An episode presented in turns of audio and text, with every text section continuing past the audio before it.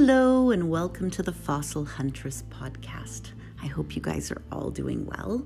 Today on the show, I wanted to share a tale of friendship, tragic loss, and fossil bees, and give you an introduction to one of the most delightful paleo enthusiasts I've ever had the pleasure to know and collect with, Rene Savenye.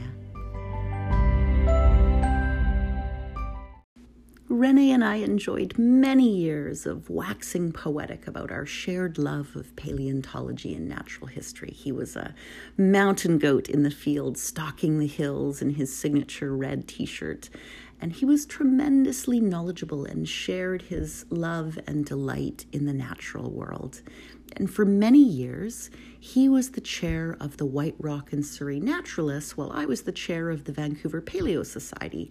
And together we would plan and often co lead uh, fossil field trips to some of the most wonderful outcrops in British Columbia and Washington state back in 2002, we were planning a very exciting round of field trips, so a wonderful field season. And I was also offered a fully paid trip to India with my friend Karen Lund to hike to the headwaters of the Ganges, a trip which I was to forego in favor of a hike up to the outcrops of the Cathedral Escarpment and Burgess Shale, and then to yummy Lower Jurassic and Lower Cretaceous Albian outcrops that you can access only by boat in Haida Gwaii. Rene and I had talked about walking in the shoes of Joseph Whiteaves. So, Joseph was a GSC, a Geological Survey of Canada uh, paleontologist, chief paleontologist in Ottawa, and he published papers back in the late 1800s describing the Jurassic and Cretaceous faunas of Skidegate Inlet and Haida Gwaii, and he spent much of his career, a significant portion, working out the fossil fauna of the Burgess Shale. He's the one that published first on the Anomalocaris, so um, uh, a worthy history. So combining these two sites within the same field season was a fitting homage. And John Pham from the Van PS, Vancouver Paleo Society, and Dan Bowen from the Vancouver Island Paleontological Society, VIPS, also did much of the planning for that Haida trip. So they too were inspired by Whiteaves and also by the work of folks like James Richardson and George Dawson. Um, Whiteaves actually picked through their sample collections uh, to publish some of his finds. So as a whole, we were giddy with the prospect of the year ahead.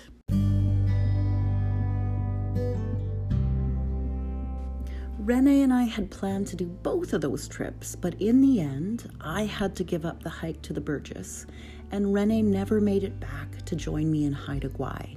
So, in the days just before the official field trip to Burgess Shale, Rene did some solo hiking in the mountains and hills near Field, British Columbia. So he was excited to explore Wapta Mountain and Mount Field and Mount Stephen, ever mindful of collecting only with his camera.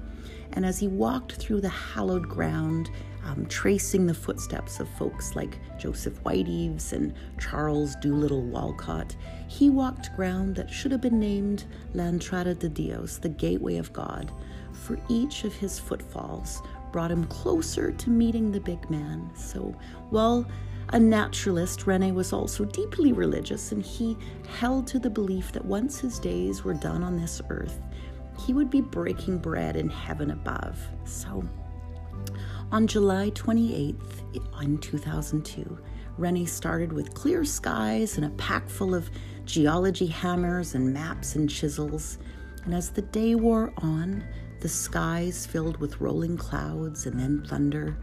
Gray sheets of rain covered the landscape, and seeing the danger of being solo in darkening weather, he started back to his car. But he never made it. That afternoon, he was struck and killed by lightning. And it's a hugely tragic loss that telling you now still brings tears to my eyes. So I take heart that he lived and died doing what he loved most. And I got the news a few days later.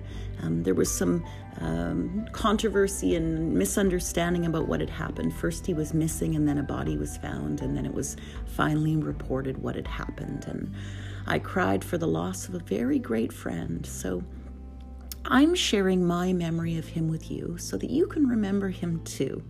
and share in the delight and loss of one of the loveliest men to ever walk our planet. So, his years of teaching, he was a high school student, mentoring, encouragement, and generosity have helped shape natural science.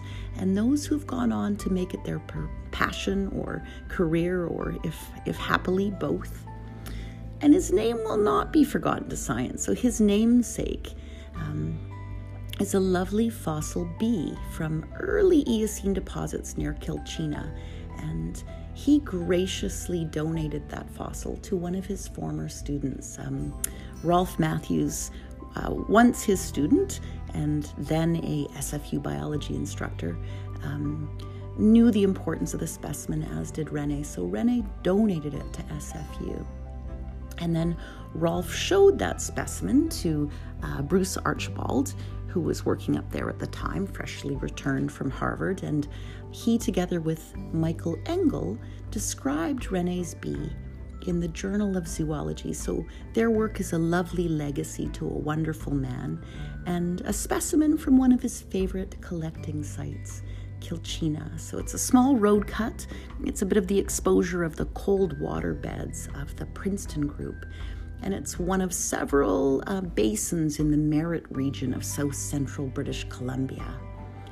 And Rene is also remembered in spirit by the British Columbia Paleo Alliance. So the Rene Savenye Award uh, was established in 2003, and it's to honor those who've demonstrated outstanding service to the science of paleontology or to paleontological education in BC. So, a very fitting tribute.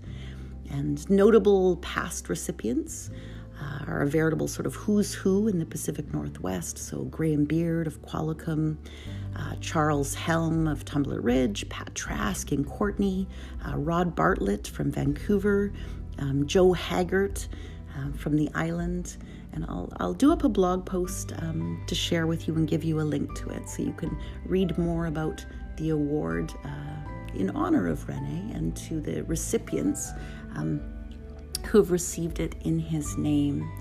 And I'll also share a little bit more about that fossil bee specimen. It's a very, very impressive specimen. So, um, the first bee body fossil known from the Eocene Okanagan Highlands and indeed from Canada. So, thank you for sharing Rene with me. I'll put some links on the Archaea blog for you, and I hope you're having a super day. I'll talk to you soon.